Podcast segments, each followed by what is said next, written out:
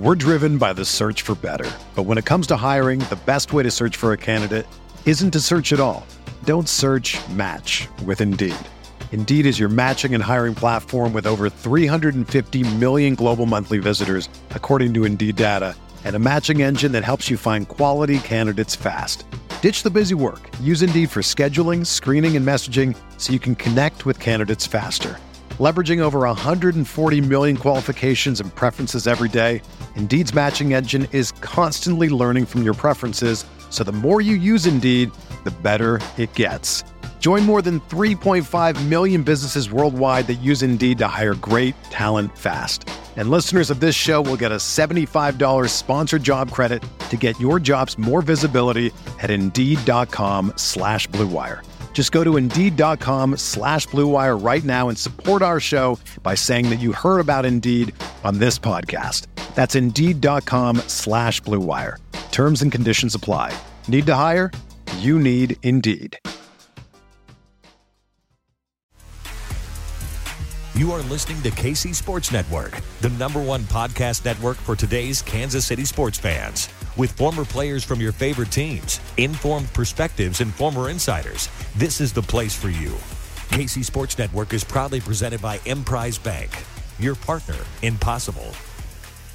What's good, Chiefs Kingdom, on this Friday morning? Chiefs win 27 24 over the Chargers. We have got plenty of shows here at KC Sports Network. So, as you have come to know here on Outside the Trenches, um, it's going to be a little different. We're going to break it down, but we're going to have a little fun with it, a little more personality, a little more uh, tongue in cheek conversation because that's what Outside the Trenches is all about. A lot of other shows are going to help break everything down, but we're going to have some fun with this one. I'm BJ Kissel, joined this week by Tucker Franklin. We gave Nick the day off. Uh, he's got work to do uh, on this Friday, but uh, but yeah, Tucker, man, it's been a while since I've seen you, buddy. Yeah, been a been a couple hours uh, since we wrapped up at the Kingdom Bar for the post game show, um, and hopped right back on to talk about this Chiefs game once again. Had a little, got to sleep on it a little bit. We got our takes fully formed and are ready to disperse them on this here fine outside the trenches program.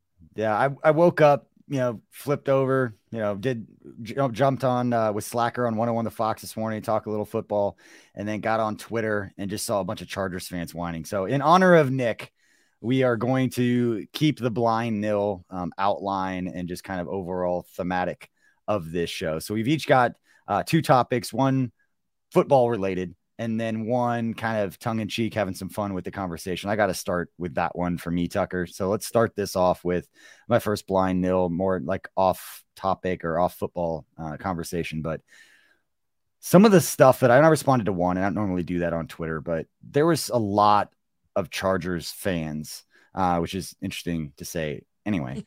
Um, but I spent some time in San Diego when the Chargers were down there. So there are some Chargers fans. Uh, but how much they want to blame everything else. And I, I, think I responded somebody saying, you know, it was, you know, retweet if your quarterback is a fraud and the refs bailed you out.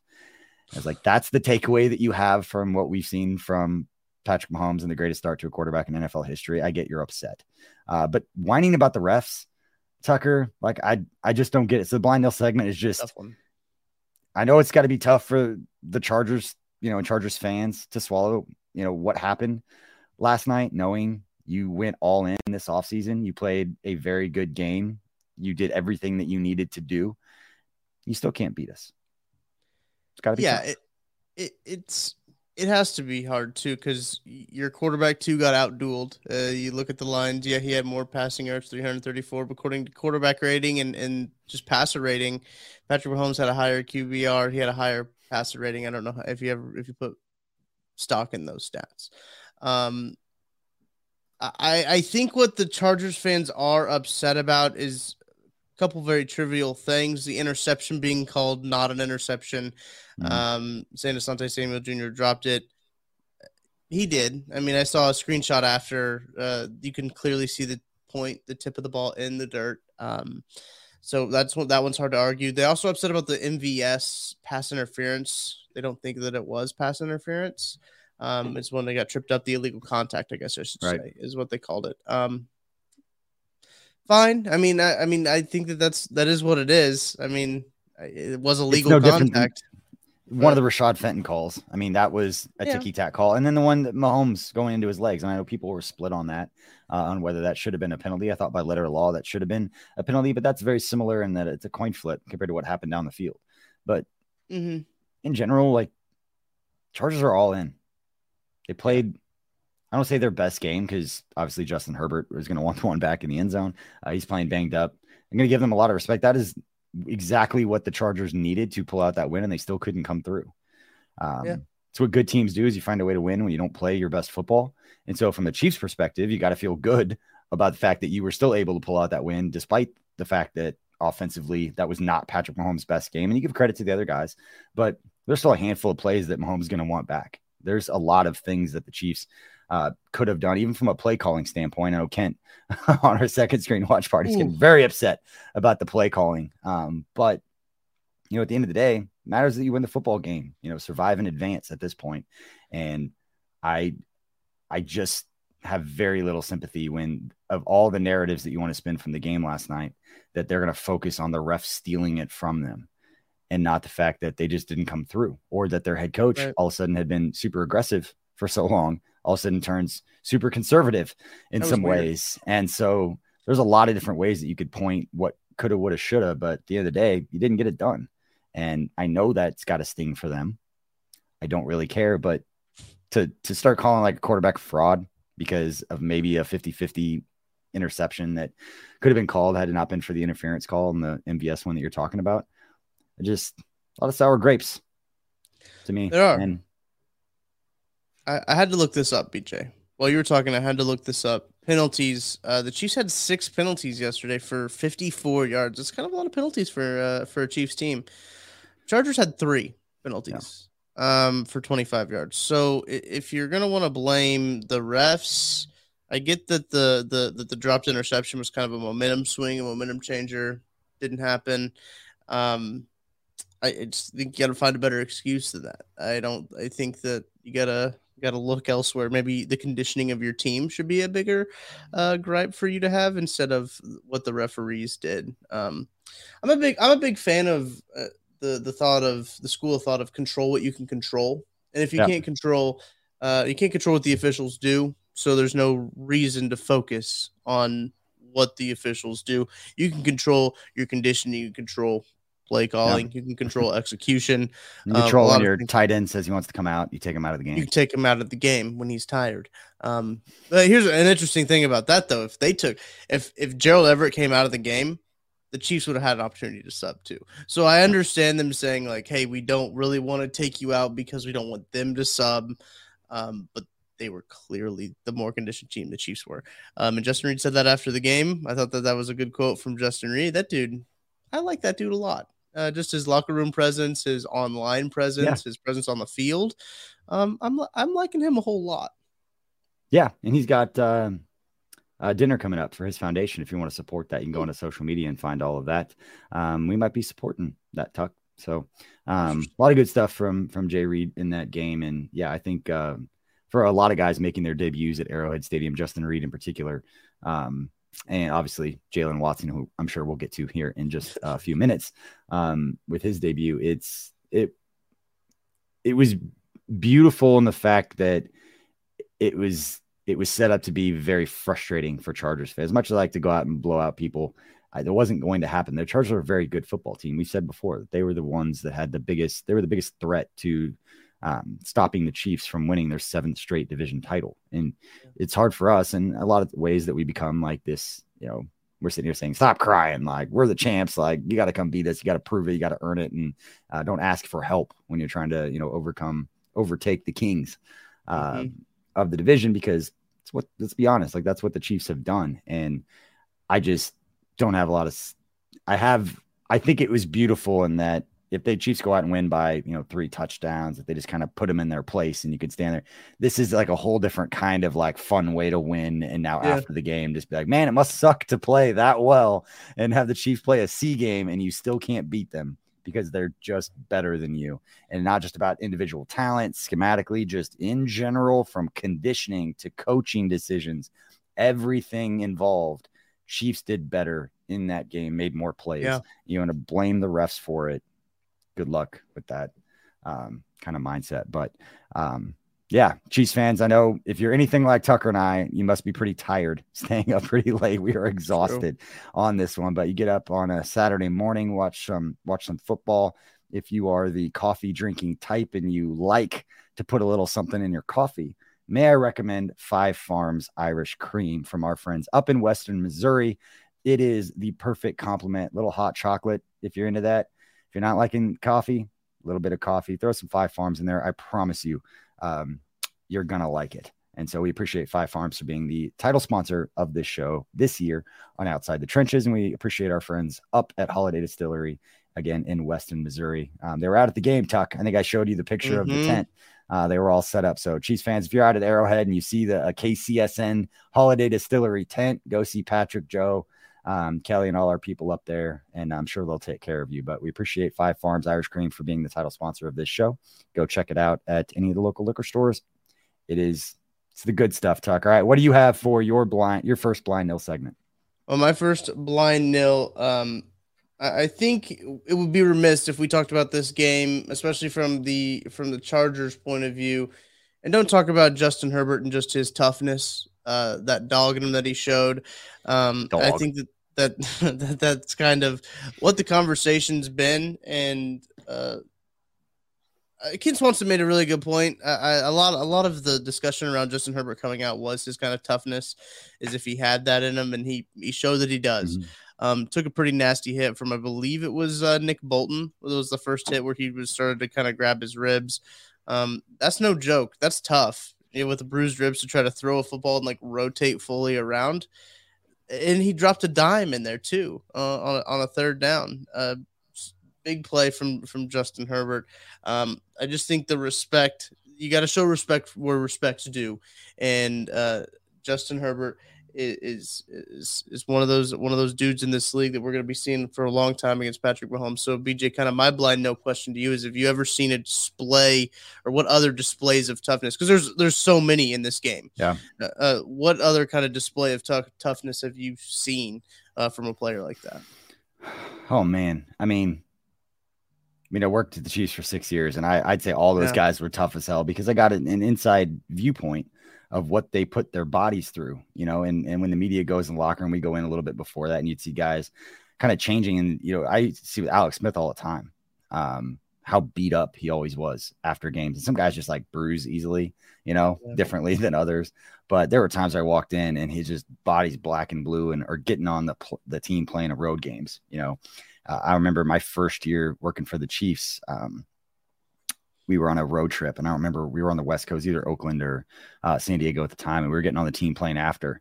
And I had this like, uh, or it wasn't the team plane. We're, I'm sorry, we were going up the ramp to get to the bus, and all of a sudden, like, I had this like big arm put on the side of me, like to help me like kind of balance as somebody's walking up, kind of like you carry somebody off when they're injured on the field.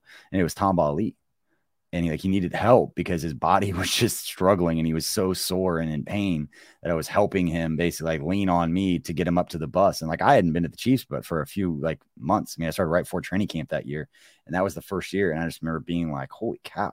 There are a handful of times watching guys struggle to go up the stairs to get on the team plane, um, and not like they're. I mean, you just you don't understand what these guys go through. And i think fans that is that sit close to the field have a pretty good idea but you go stand on the sideline of an nfl game and you get a real viewpoint of how big those dudes are and how fast they are and how much they run into each other. My viewpoint of Tyrann Mathieu completely changed. Uh, not that i already didn't respect the hell out of him but there was a tackle that he made on Derrick henry in the Titans game where it happened like right in front of me. And if you've ever seen Derrick Henry up close, you would look at that dude knowing how fast and big he is. It's like, I do not understand how anyone could tackle that dude. And Tyrann Mathieu is not that big. No. And I saw Tyrann Mathieu running full steam, take him down like one on one tackle right in front of me. He gets up, says something, and he says, Good hit, bro. And like they go back. And I was just like, Are you kidding me? like, I, these are these guys are wired differently. And so I don't know if they're Tucker, to your point, if there'd be a specific player other than Alex Smith, he was always the one where it just always felt like he had just gotten his ass kicked every time we go in, never complained about it, never said anything, and went out there and did his job every time. So I was always going to be an Alex Smith supporter. And then to find out, you know, that horrific injury that he had in Washington, for him to come back from that, I'm not going to say I wasn't still surprised because of the severity of the injury, but of every player that I had been around and the way that people would talk about him and his toughness when he was at the Chiefs, I'm not going to say like if there was a dude that was going to do it, it was going to be Alex Smith. So if I had to pick one yeah. player, it'd probably be Alex, but I'll always remember Tamba putting his arm on me and just kind of like genuinely asking me to help him, you know, just make it a little bit easier for him to get up the ramp to get on the team bus to go to the airport. Mm. And I think there's a lot of things too that that don't get talked about that players do play through. Um, we talk about bumps yeah. and bruises all the time. Players, especially, you t- I think the in-season Hard Knocks was really good for this. I was rewatching it uh, here recently. The Indiana, Indianapolis Colts. Uh, these guys are going through so much stuff, and they they take them up to the bye week, and they're like, can't wait to get to this bye week so I don't have to do anything for my body. Like so I can yeah. just like focus on getting my body up to health.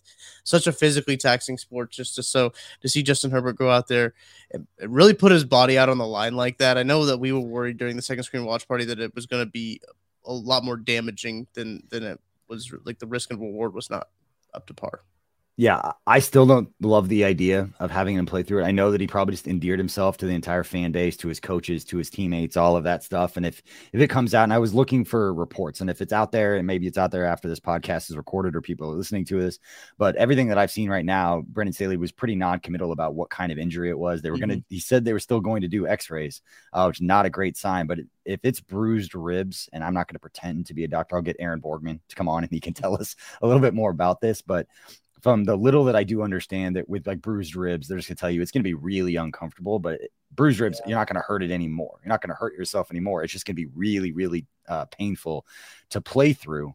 And if that's what it is, maybe I understand a little bit. If it's anything else, I 100% do not agree.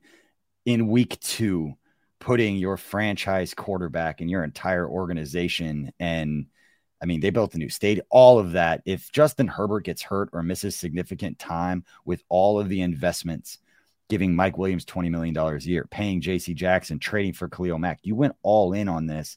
And then if you lose the one guy that will thrash that entire plan because you wanted to try and eke out a win on the road down 10 with three, four minutes to go, and you have a quarterback who's obviously injured out there trying to play, I don't agree with it. But then again, I'm not going to pretend to know all the ins and outs of exactly what the injury was.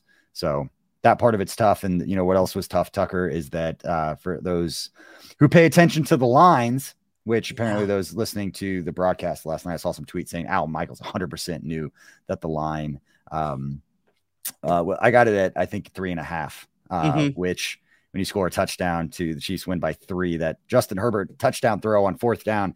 Um, killed my single game parlay, but that shouldn't stop you. Uh, still had some fun. I know Tucker, you've had some fun with DraftKings. So here's a quick word from our friends at DraftKings, and that is that DraftKings Sportsbook, America's top rated sportsbook app, is officially live in Kansas just in time for football season. That means betting legally on same game parlays, spreads, money lines, and more anytime and anywhere across the Sunflower State.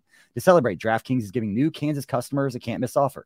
Bet just $5 on anything and get $200 in free bets instantly. Download the DraftKings Sportsbook app now and use promo code KCSN to get $200 in free bets instantly when you place a $5 bet on anything. That's code KCSN only at DraftKings Sportsbook, America's top rated sportsbook. Gambling problem, getting help is your best bet. Call 1 800 522 4700. 20 must be 21 years old, physically present in Kansas. Eligibility restrictions apply. Bonus issued as free bets. One early win token issued at opt in. Moneyline bets only. Deposit wagering restrictions apply. Eligibility and terms at DraftKings.com slash Kansas on behalf of Boot Hill Resort and Casino. No, you didn't. We didn't speed up that audio, everybody. I just read that very, very quickly on the disclaimer at the end, Tucker. Uh, but that, in all seriousness, that was a tough, a tough. Uh, I want to say a bad beat there at the end of the game, but uh, I think everyone watching that game uh, that had any kind of money on it knew what that line was, and whether you got it three and a half, four and a half, whatever it was, that touchdown took it off the board. It was big, yeah. I was going to say that that touchdown meant a lot to a lot of people, um, uh, but I was looking at this now, looking at the score. It looks like it was at 51 um, from what the total was. I believe, what was the over under set? 54? 54 so, and a half. Um, you had to think the Chiefs got the ball back with plenty of time to score a touchdown. Um, they, uh, you were thinking maybe they can go down and get another field goal. Um, you know, that would have made it 54. Clyde all, runs away. Clyde, Clyde, breaks that one, like Clyde, keeps going. He doesn't go down. Uh, he yeah. he ends up scoring the touchdown. That'd be big for a lot of people as well. Uh, but yeah, no, um, tough night on the bets. A game that didn't really. I mean, Travis Kelce was non-existent in this game, which is, I mean, I say non-existent, but he had five catches for 51 yards. Um, compared to what we've come to expect from Travis right, uh, like uh, that's that's uh, just hit me. Just kind of the craziness of like still having five catches for 51 yards and literally almost scoring a touchdown if he doesn't get body slammed on like the goal line. Um, yeah. We maybe we talk about his performance a little bit more if he does yeah. score that touchdown. Um, but yeah, the Justin Watson two catches, fifty yards uh, with and the, in fairness, long touchdown. Yeah. About the refs, in fairness, I know some Chiefs fans are really upset and thought that should have been, you know, a personal foul. I didn't mind the hit. That's football. Like, I'm sorry. Like, yeah. I, I understand it was probably a little bit more than he needed to do, but in that situation on the goal line with that kind of like situation of everything, I don't. That's not a penalty. I don't like seeing it. I don't want to see Travis Kelce get body slammed, but if it's anybody else, I don't think it's quite has the level of reaction uh, that you would. And I know it's probably something that Travis is feeling this morning. I didn't think it was egregious or deserved, um, you know, a penalty. But I think you did Brian Cooks for that, but that's a whole different story. I I think um, when I first saw it, I, I have seen less get flagged for personal fouls, right? So that's kind of what my first reaction was was like, hey, I've seen that happen before, and I've seen a flag get thrown for that. Um, so that was kind of my anticipation um in, in that. Uh, but but yeah. yeah. sorry to jump in here real quick, but no, now thinking a little bit more about it, it was a first down play. They're mm-hmm. on the three, so they call a flag. It's what a yard and a half. Yeah, like that's the penalty. like it's not really making a difference. It really wouldn't have made any kind of a difference whether they had thrown that flag or not, Tucker. But let's go to my next blind nil yeah. segment. It's a little more football related because let's get to Jaylen Watson. I mean, we're 20 minutes into the show and we haven't talked about uh, one of the best debuts for a rookie seventh round pick. And without doing all of the research going back all of the years, I can't recall a time where a seventh round rookie draft pick has made a better debut in Arrowhead Stadium, the 50th anniversary, the first game on Amazon Prime, all the hoopla about this game. And as soon as he returned that touchdown, I think I talked about it on the after I got done screaming um, on the broadcast. That what it reminded me of was the last time I remember a rookie draft pick making his debut in Arrowhead Stadium, making a play like that was Marcus Peters back in 2015, which interestingly, interestingly enough was also in week two. Was also on Thursday night football. It was memorable uh, because it was off Peyton Manning, um, mm-hmm. and you you knew Marcus Peters was drafted to make plays like that. And at that time, the Broncos were the team. They're the one winning the division. And that was one of those like, we got guys now. Like we've got guys who can make plays. And then the Jamaal fumble that was returned for a touchdown ended up being kind of the memorable play from that one. The Chiefs lost that game. Uh, one of the very few home, you know, division games that the Chiefs have lost. Um, you know, in the Andy Reid era, but it it begged the question, like, you know, some of the what some of the best debuts that we've seen from rookies, and they seem to come in division games. We just mentioned the Marcus Peters one, and the other one, Patrick Mahomes. That mm-hmm. week 17 game against the Denver Broncos on the road, where he orchestrates, plays really well, starts, gets taken out. Tyler Bray comes in, like a fumble, like a bad throw, and like a turnover or whatever, and they had to put Mahomes back in the game uh, to try and to try and seal it. But that game was obviously on the road, and you know where does this stack up for you as far as you know writing a script for the best debut. And again, we expected Marcus Peters. He was a first round pick. Yeah. And there was a lot around Marcus and, you know, his history uh, with his coaches at Washington and then the new staff, Chris Petersen coming in there and how did he get along with them. And there was just a lot more talking about him compared to Jaylen Watson, who's relatively unknown. Not if you follow us at KCSN because Maddie mm-hmm. Lane has been clamoring, called him on draft night. Like, this is the guy that we want. Kent I know Kent Swanson tweeted out today that they had a third round pick on him. Uh, if you followed us, we've been high on Jaylen Watson as an organization from the beginning, but nationally, they didn't know who Jaylen Watson was. Trent McDuffie's injured, going up against Justin Herbert. Like, how are the Chiefs' young guys going to handle this? And then to make that play in that situation for a rookie seventh round pick at Arrowhead Stadium, I don't. That's I say the movies are made out of, but like those are the kind of scripts that oh. uh, make football so beautiful. And the reason that we get caught up in all this stuff are because of stories and because of moments like what we saw from Jaylen Watson. 100%. And then you go back to the story of uh, he was working at Wendy's trying to figure out his next step uh, in football. Um, that's incredible. Like that's just adds to the story of of him of his, you know, legacy leading up into this game. And, and we we talk about this pick six. I, I vaguely remember the pick six because I was just thinking like, oh my gosh, that actually happened. That was one of those moments where you just kind of like black out. You're just like, whoa, uh, what happened? It's like that. And remember when Nick Bolton uh, got the this it was against the Broncos. He he got the fumble recovery. It was like a 99 yard fumble recovery for a touchdown. That's another rookie, not as necessarily his debut was in the middle of the season, but yeah. another big play from a rookie last season that I can I almost have the same feelings towards. Of just like, whoa, what is happening right now? Uh, But no, I mean, Jaylen Watson, that story is incredible. Uh, James Palmer, front of the program, had a mm-hmm. great interview with him afterwards. You can find it on his Twitter. Um, I the insight that Jaylen Watson shared of them kind of knowing what they were going to do there. Um, he talked about that was a scouted look. I mean, that, mm-hmm. that's incredible. Uh, that goes out to the Chiefs coaching staff, out to Jaylen Watson right? You mentioned seventh rounder, knowing what to do with that big situation. That's a huge turning point in that game. They score a touchdown. I, yeah. I believe the Chargers take the lead at that point, or the Chargers had the, or no, it's tie game, so Chargers would have taken the lead. Um, and they're on the goal line. The vibes were not good in the Kingdom Bar on that drive. Um, yeah. and then it, flipped a switch like that. Insane it was crazy to go from feeling so down and distraught about like oh man like this is about to get bad. Like yeah. this is not a good scenario. I can't remember a time where i felt it flip so quickly. And maybe it's because they were going tempo and they were trying to get down there and all of a sudden it was just like oh my god they're going to score. How what is the offense going to do? How are they going to respond? And all of a sudden it's like what the hell is happening? Like he's right. going the other way and you just kind of lose your mind. But yeah it normally you start to feel some momentum and all of that, or there's a there's a couple plays, hiccups here and there before something big happens. Mm-hmm. That was just a complete, you know, Instant. 360, 180, whatever, uh, from where things were headed, uh, which makes it, you know, a special debut and one that I'd rank up there and I would is going to be in the conversation of best debuts for any rookie Absolutely. at Arrowhead Stadium, let alone a seventh round again rookie pick that everyone around the country knows who Jaylen Watson is now you know the Chiefs going to play in some big games. Jaylen Watson gets more opportunity. Everyone's gonna be like, yeah, that's that dude uh, that had that pick six pick six against the Chargers. He's got that moment. And for NFL players, you know, they're don't know how long his career is going to be. It's all he's a young player, That's but true. just in general, you want to have moments like that that everyone around the world, like everyone around the country, remembers. He worked his ass off to be in that spot to make that moment. Now everyone knows who he is. That is awesome, yeah. and credit to Brett Veach. I'm sure Brett Veach woke up with a big old smile on his face today, um, because he's the one who put together. I mean, Justin Watson, Jaylen Watson, these guys that stepped up and made plays. Uh, it took all 45 active players on that roster to win that game, and top to bottom, they were better. Strength coach, the conditioning, all of it. Everybody feel, everyone in the Chiefs organization should feel good about that win. Absolutely, and you, you were feeling good this morning. You're heading to QuikTrip.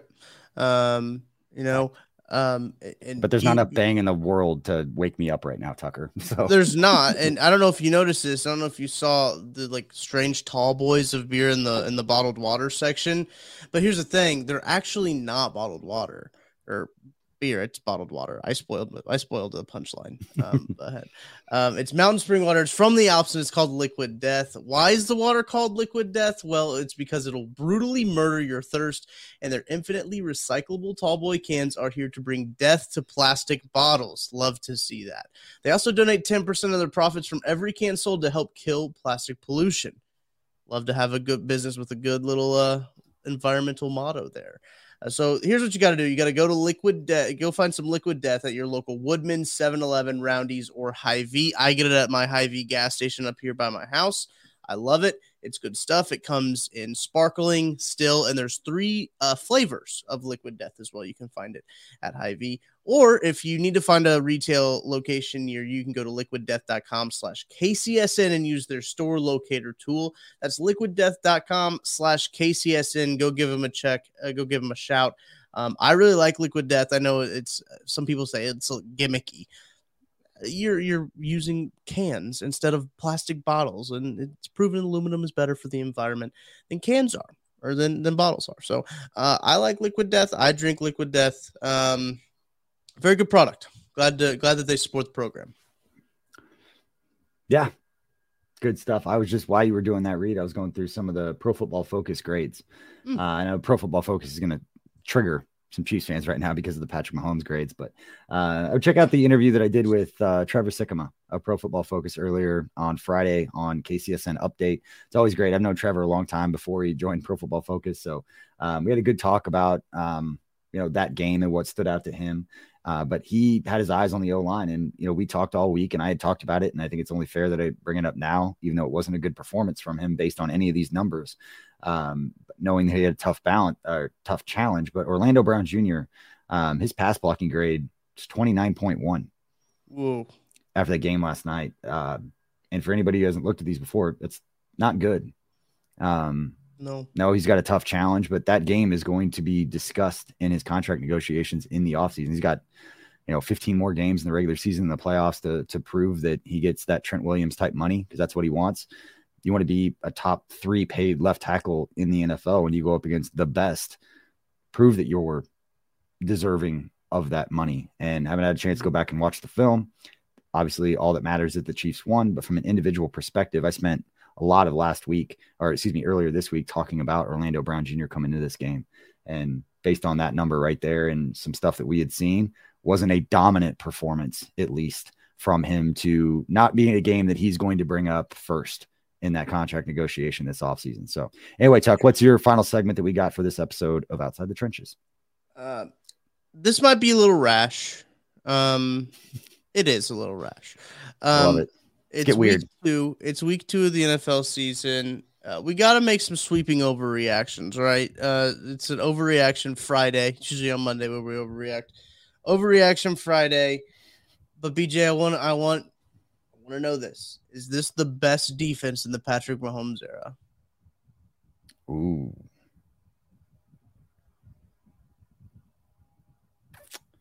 Yeah, I do think I don't know if today they are, but this will turn into the best. And the reason why is they have more dudes up front who can consistently get after the passer. And maybe I'm I'm still riding that George Karlaftis train. Um, I feel like in in the Willie Gay, and I know overall Willie Gay made the biggest play. Overall, probably wasn't his best game. Um, I don't think the Chiefs did a phenomenal job of tackling out right. in space on some of those shorter throws, particularly in the second half. Um, we saw a few missed tackles that led to chunk plays, and it's putting a lot on those plays because you have to when the margin of error is that small and a game is that close. It's who's going to blink first, and it just felt like there were a couple plays out on the edge that Willie Gay didn't quite make, but made one of the biggest plays of the game and getting in Justin Herbert's face on Jaylen Watson's interception return. So they did enough uh, to get it done, but overall. I think there were other defenses that have played at a higher level but based on what we've seen through two weeks and knowing how many young guys are on this defense, I would roll with this defense. And that's really hard for me to say because the year that they won the Super Bowl, what that defense did at different points during that season, and Tyrann Mathieu, even Daniel Sorensen, I think in Mexico City, and like those games mm-hmm. that really set the tone for what that season was going to be, the defense is what they really had to rely on in those when Mahomes struggled, not a lot that season because putting up historic numbers, but that those defenses we have seen play better than the one that's currently here. But there's so many young guys that are only going to get better. We've seen Carlos Dunlap in two games make impacts at different points. We've seen Chris Jones be the same Chris Jones that we've come to expect.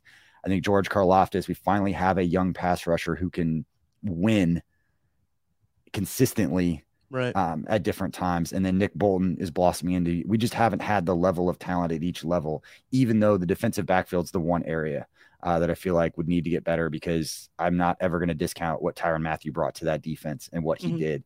Um, but what we've seen from juan thornhill through a couple of games justin Reid again did, wasn't his best game but did enough uh, at the right moments to overcome some of the other things that they did and sometimes you have to give credit to the other team I know I'm talking through it and trying to figure it out because this is blind nil. You did not tell me this ahead of time. That's true. Yeah. Um, I'm as confident that this will be the best defense that we've seen. So I could put my stamp on that now, even though we haven't seen them play that dominant level um, that we had from a team, just because we had you know more examples from those other guys. Does that answer your question at all, or did I just completely work my way around it?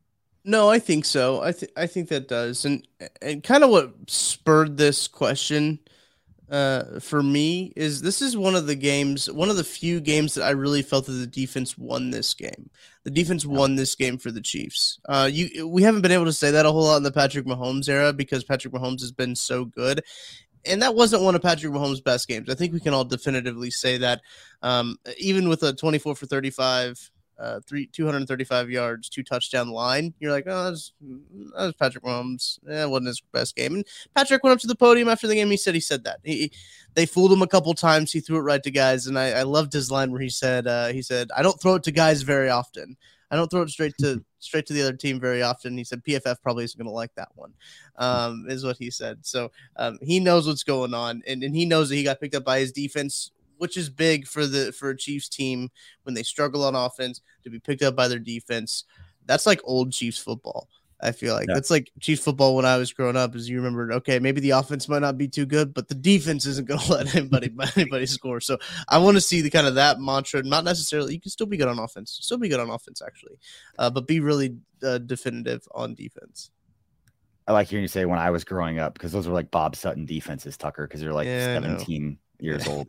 Um, but yeah, I think again, um, at different points, we saw them struggle with the tackling and some struggle in some ways. But I mean, again, they're doing this without Trent McDuffie, uh, sure. who is going to be a big pace, going to be a starter. Not saying that this all pro type player, not like the JC Jackson, um, although didn't have a great game uh, in the biggest moment for them, uh, which again, tough thing for them to swallow. But Khalil Mack Khalil Mack every bit as advertised. Joey Bosa stud. Derwin James absolute stud. So dog. get through dog. So get through those guys is huge. But yeah, I I'm confident in what this de- defense can do. Again, we've talked so much about how many young guys are out there. Uh, I think last night is going to be a great thing for them to build on uh, and to get confidence. The same thing for the offense. And we talk mm-hmm. about complementary football and the way that you know the offense can go back and watch this film and know Patrick Mahomes can stand on that podium post game and be like, "Man, I did not play well. I made some mistakes, and he made some mistakes that the Chargers did not capitalize on." We talked about on the post game show. To be fair, there were a lot of plays that Patrick Mahomes made some bad decisions that did mm-hmm. not end up hurting the Chiefs as much as they probably could have, changing the narrative of this game. But on that side, Mahomes can go back saying, "Man, I did not play well at all. I really didn't give us a chance." But the other guys picked me up. We talk about baseball all the time. It's like, "Hey, pick me up." You know, I just gave up you know seven doubles in a row uh, in five runs. Now we're losing. Hey, pick me up offense.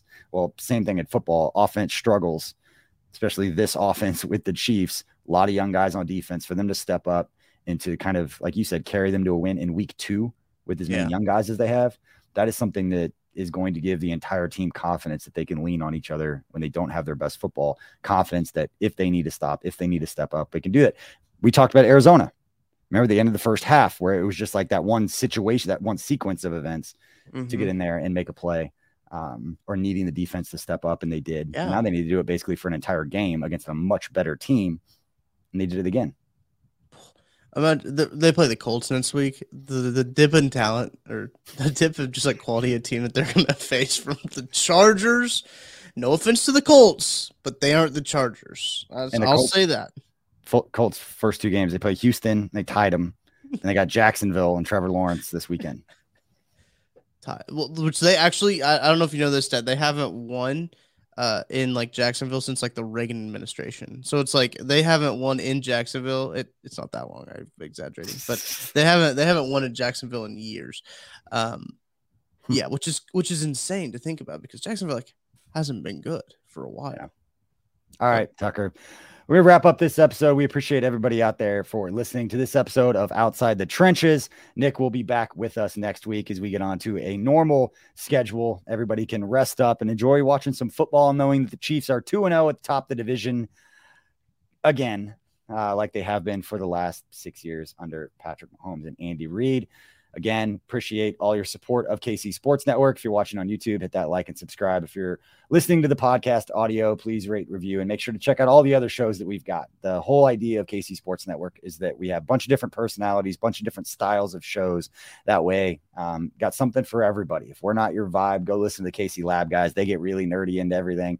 Got Mike Mike DeVito and Jeff Allen with one on one, giving a former player's perspective. Matt Castle, Matt Hamilton on the breakdown, really getting the X's and O's uh, with different things. And yeah, a lot of different types of shows here. So if this isn't yours, um, you know, check out others. If you like this one, make sure to check out all the other stuff because uh, we are pumping out content for Chiefs Kingdom left and right. Look at Tucker's. Look how tired Tucker is. Indeed. So much yeah. content we're pumping out right now. A lot of good college stuff too with the KUK State and Missouri coverage. So check all that out.